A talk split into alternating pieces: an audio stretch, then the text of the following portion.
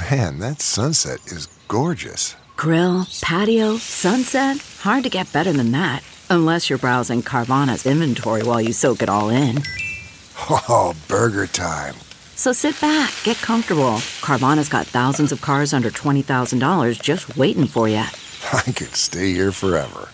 Carvana, where car buying meets comfort, meets convenience. Download the app or visit Carvana.com today.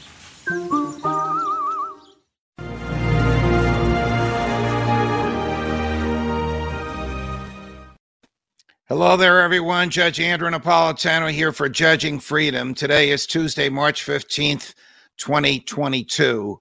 My guest is Austin Peterson, a longtime friend of mine, a, a major radio personality in the Midwest out of Jefferson City, Missouri.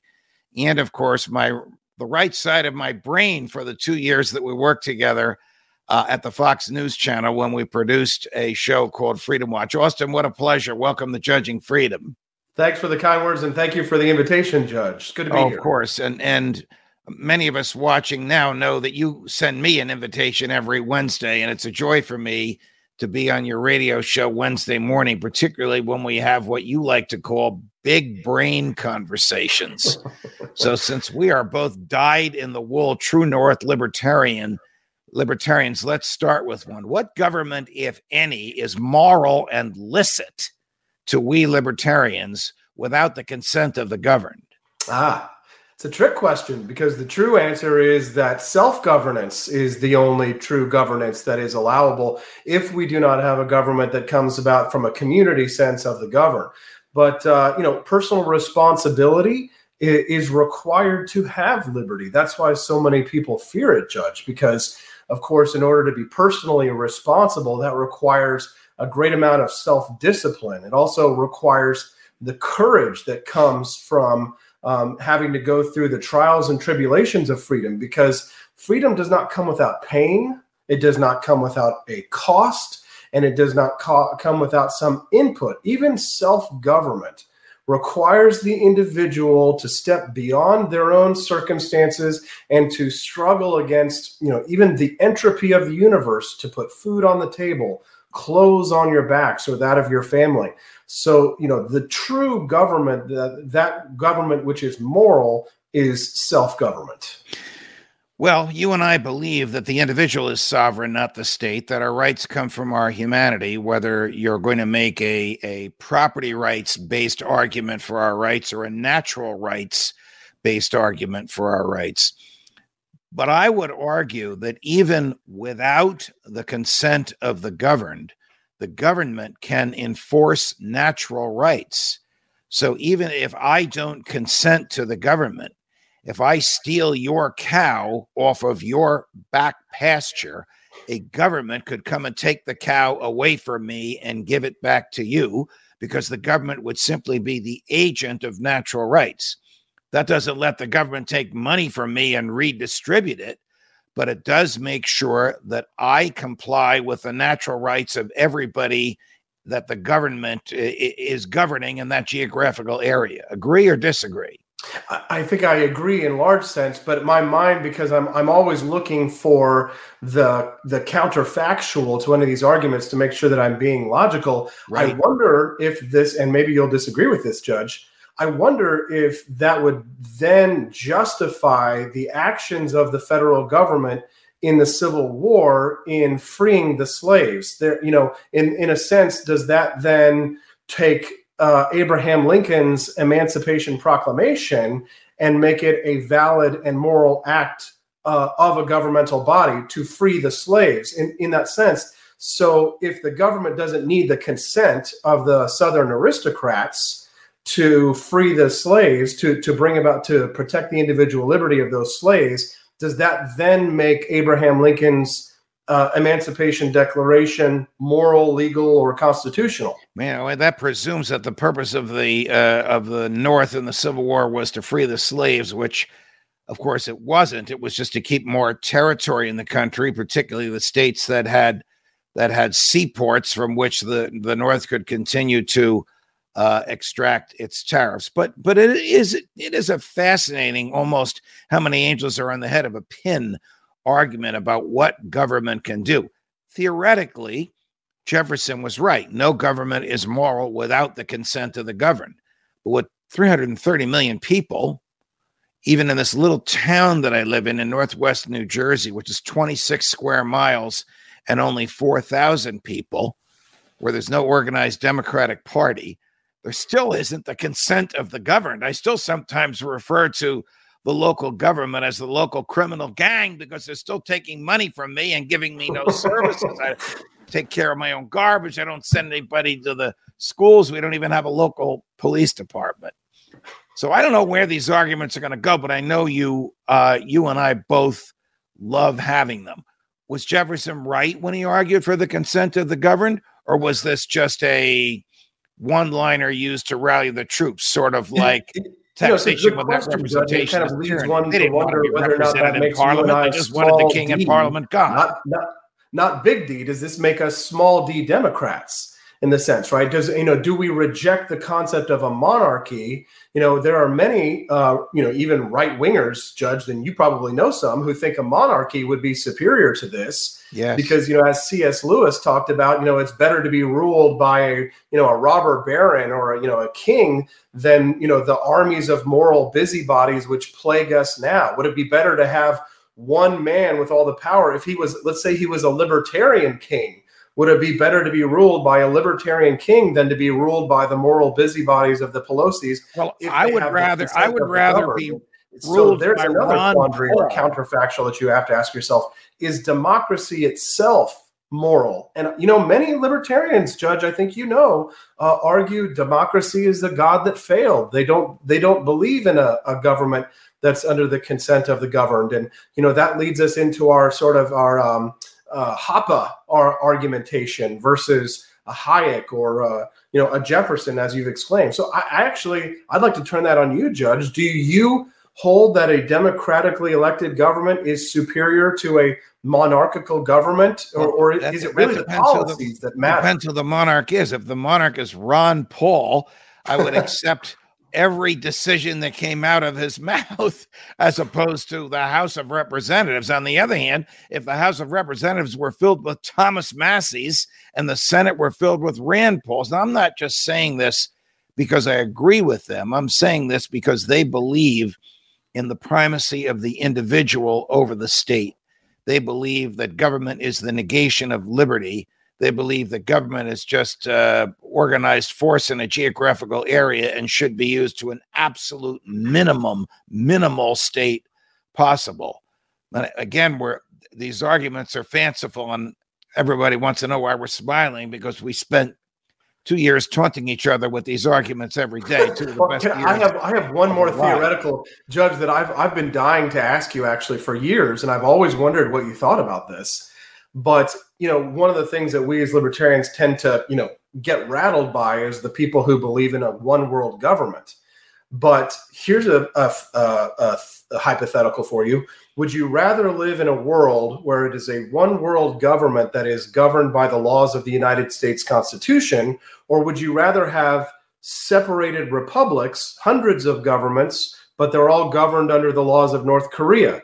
Would you prefer the one world global government then, or would you prefer the Republican governments, but they're all North Korea? Well, I would prefer a government from which I could secede when they uh, when they failed to protect uh, individual liberty. I mean, the theory of the Declaration of Independence is even even a government that has unanimous consent, even a liberal democracy, lowercase l in liberal, if it fails to protect uh, our natural rights, we have the the the duty to alter or abolish it because the tyranny of the majority is often worse than the tyranny uh, of a madman. The madman will sleep, the madman will forget, but a tyranny of 435 AOCs presided over by Mrs. Pelosi would drive us mad until it extracted all of our assets and all of our liberties to distribute as it saw fit switching gears, uh, do you see the same danger that I see with howls coming from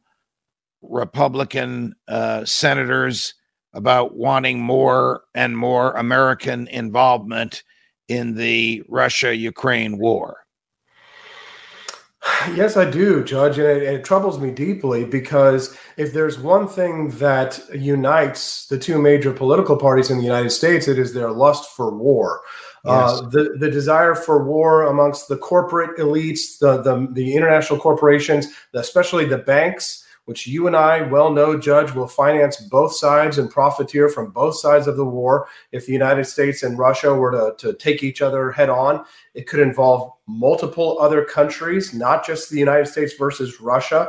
You know, eh, the the problem is is that the the war machine propag- the war propaganda machines are already up and running every single day. Daily, we are propagated with with um, videos and tweets and accounts of atrocities that are not confirmable to the average person. You and I, we have access perhaps to, to, to sources because of our background in journalism.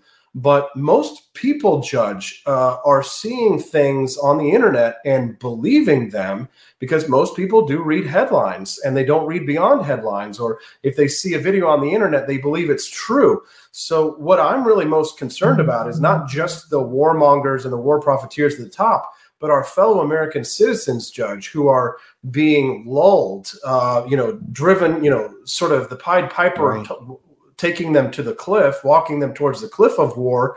You know, the the the hatred that's being generated towards Russians and the destruction of their shops and the removal of Russian artifacts. I mean, people just don't understand how to separate these concepts right and you know in the laws of war the strategies strategies of war judge which you know i've studied you know it, it's quite a profound argument when you consider that in order to generate in order to generate a successful war countries always reach down into the pits of bigotry and immoral hatred and yes. you know like franklin delano roosevelt did versus the the japanese in order to have the excuses to put them in camps and we're seeing these kinds of signs happening right now. We're seeing the beginnings of those kinds of uh, bigotries and hatreds being brought out by the public. It's the public we should be afraid of. They're the ones who will consent to this kind of a governance. They will be the ones who will democratically consent to war,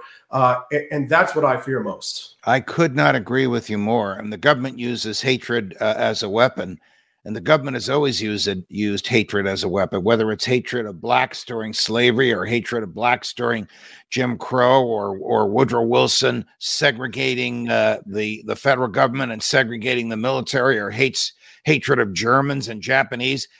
You're right. The the federal government inspired racial hatred of Japanese and Japanese Americans during World War II is some of the most immoral, despicable, vicious hatred ever spewed forth by a, a, government supposedly from a liberal democracy. And then we were told to hate the Soviet Union, and then we were told to hate Iran, and then we just finished two years of hatred of COVID and Fauci, and now we're supposed to hate Putin because Orwell was right. The government loves to have physical representation of a person or thing or group to hate.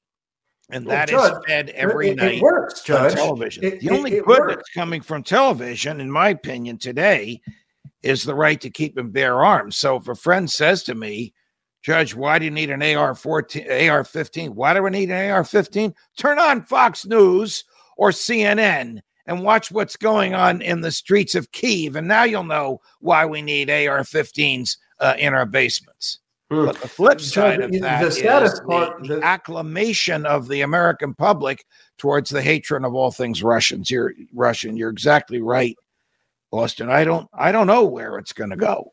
What did you think of Lindsey Graham saying Putin should be assassinated? Uh, you know what, Judge? That's that's a good question. Um, remember when Ron Paul called for a letter of marque and reprisal against Osama bin Laden after 9 11? Yes. In that sense, he was calling then for an assassination, correct? Yes. Now, a letter of marque and reprisal is is the federal government hiring private uh, uh, military people to go and perform one discrete military task It's not only lawful, it's expressly authorized in the Constitution. It hasn't been done since the 1830s. so then my question is is would it then be moral or lawful if Lindsey Graham were to were if Lindsey Graham asked for a letter of marque and reprisal rather than an assassination, would you have patted him on the back? Well, if Lindsey Graham ever read the Constitution, I would pat him on the back.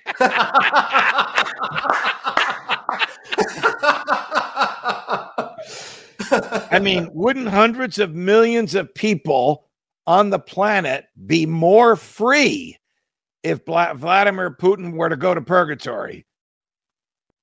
Yes. Uh, sic semper tyrannis, thus always to tyrants. I think Vladimir Putin not having the consent of the governed, Vladimir Putin in murdering reporters and journalists, Vladimir Putin the uh, the the poisoner and the the the the person who the man who irradiated a man with polonium and caused him to die and suffer horribly uh, uh, a death after a week long the man deserves due process.